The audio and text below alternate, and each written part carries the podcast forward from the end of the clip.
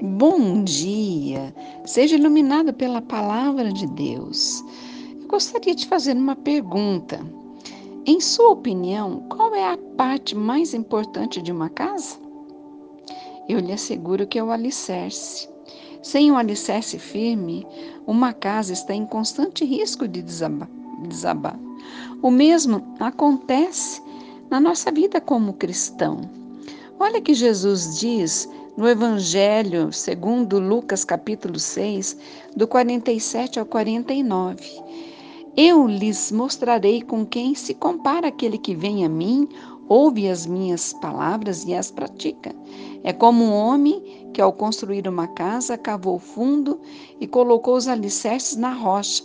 Quando veio inundação, a torrente deu contra aquela casa, mas não a conseguiu abalar, porque estava bem construída.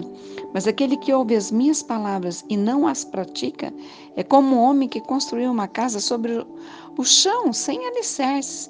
No momento em que a torrente deu contra aquela casa, ela caiu e a sua destruição foi completa. Os ensinos de Jesus são tremendos, são maravilhosos. Então, a nossa vida precisa estar fundamentada na prática da palavra de Deus. Né? Jesus é a palavra, a palavra e Jesus é comparado como essa rocha, essa rocha firme, inabalável. Se nós estivermos com a nossa fé baseada nessa palavra, pode acontecer o que for. Pode vir os ventos fortes, as tempestades, nós permaneceremos firmes, inabaláveis, constantes e animados. E eu oro nesta hora para que você tenha a tua vida firmada na palavra de Deus, na prática da palavra, tendo Jesus como Senhor e Salvador.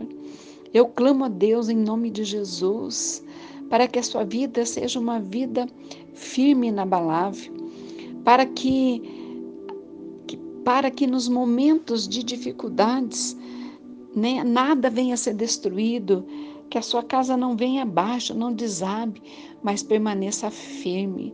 Eu te abençoo, abençoo toda a tua casa, tua família, em nome de Jesus. Amém?